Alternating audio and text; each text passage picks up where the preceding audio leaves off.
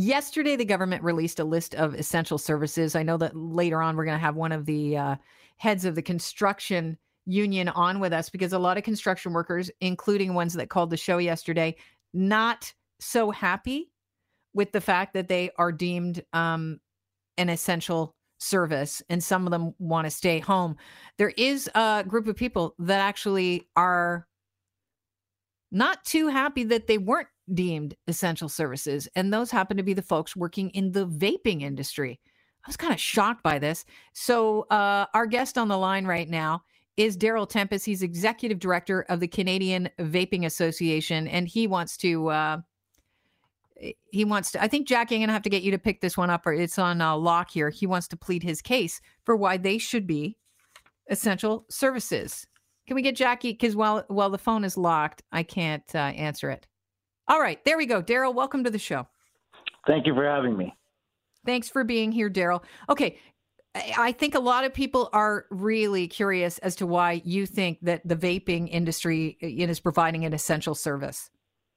Well, first of all, uh, if you look at uh, uh, the population that we serve, for example, is that uh, we're really dealing with addiction services, and you'll see that under Section 55 of the province's release.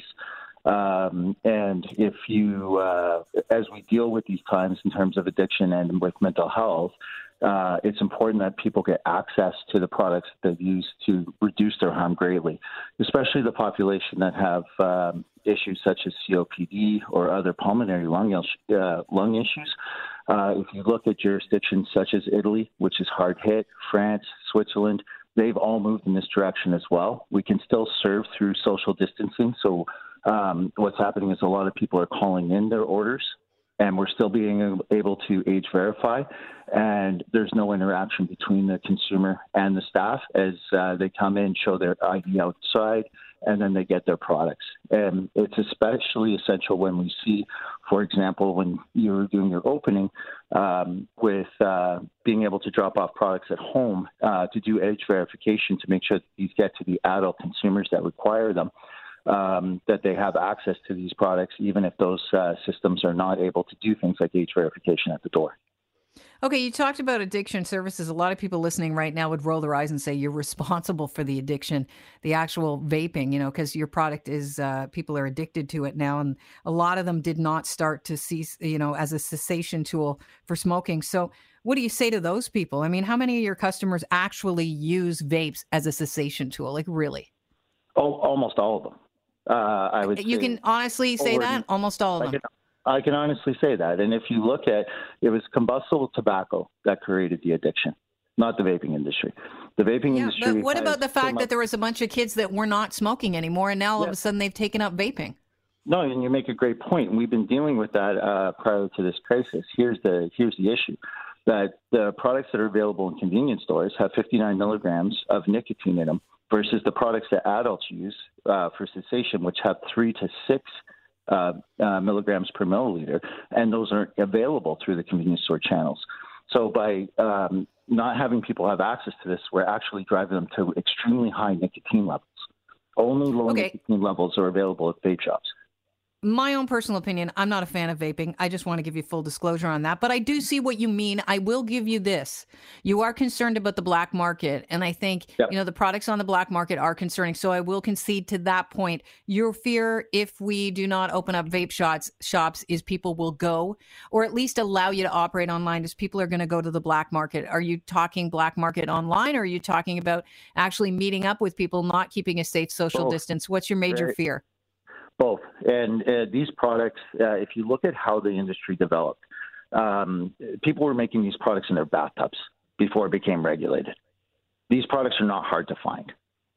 So if you, you start getting people making things in their homes and then they start selling them and going on to Facebook and Twitter and everything else saying, I have things that are available and they don't have a regulated source to be able to get their nicotine products that they've used to get off of combustible tobacco.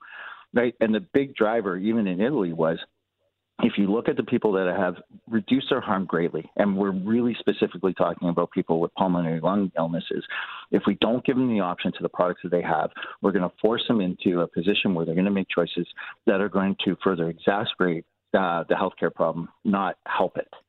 Exasperate was a good good uh, term to use. In that case, I don't know if we should be quoting Italy's stats right now since they are at the heart or at of the COVID-19 epidemic, but you also say there's a double standard. Let's talk about that double standard that you feel is um, the Ontario government is favoring um, the LCBO and their Ontario cannabis store because they get some tax dollars. Is that why you think uh, they're favoring no, them, or not? Not at all. I think what the we're we're trying to to uh, make the point here on that one is that if you look through uh, specifically with um, addiction to things like alcohol or to nicotine, these are real societal problems, right?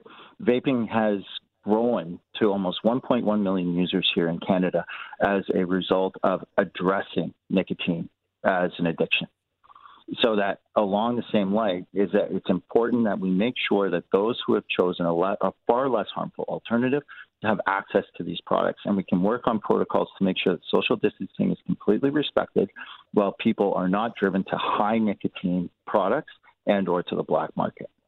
It would be the All same right, wanna... black market for alcohol or for cannabis. I want to ask you about uh, your members and what they're saying because you've been deemed vaping shops have been deemed a non-essential service. You had to close down at eleven fifty nine last night.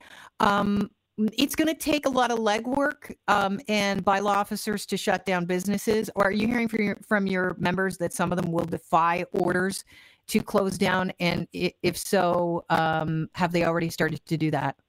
Uh, listen, under Section 55 is an addiction service right? We still have online, we still have uh, um, ability for pickups. Um, the government is still working through a lot of these challenges. So um, it hasn't been specifically deemed anything, right? So we're allowing um, and, and working with government. And even if you look at some of our major manufacturers, such as Divine Labs or Pacific Smoke, they're actually making hand sanitizers for frontline workers right now out of their labs as well to make sure that we um, are helping society, not just those who are addicted to uh, to nicotine. So it continues to be, um, and if we look at the leadership of other countries, specifically Italy and France, that are hard hit by this as well, they're taking the same steps. So as a community, we all work together. And that's one thing our shop owners, we're, we do not represent any big tobacco interests. We have no membership that's part of the big tobacco companies. Where we're really focused is that we're businesses within our communities. So um, in addition to uh, making sure that we make that people have access to low nicotine products that they need to stay away from combustible tobacco or the black market, we're also giving back by making sure that uh, we use our technology to do things like make hand sanitizers for yeah, we got that. workers. Yeah. Uh huh. All right, I'm going to uh, leave it at that and leave you with the message that I just got from an emailer. Basically, uh, she said her son never smoked a day in his life and is now addicted to vaping. Uh, we're going to open up the phone lines. I appreciate your time and uh, and thanks for joining us. I know there's Thank a you. difference of opinion. Um, but that's uh, that's the way it is. The world is. that's the way so the world is. Darryl, stay safe. Okay. Yeah, you too. Bye. All right. Thanks.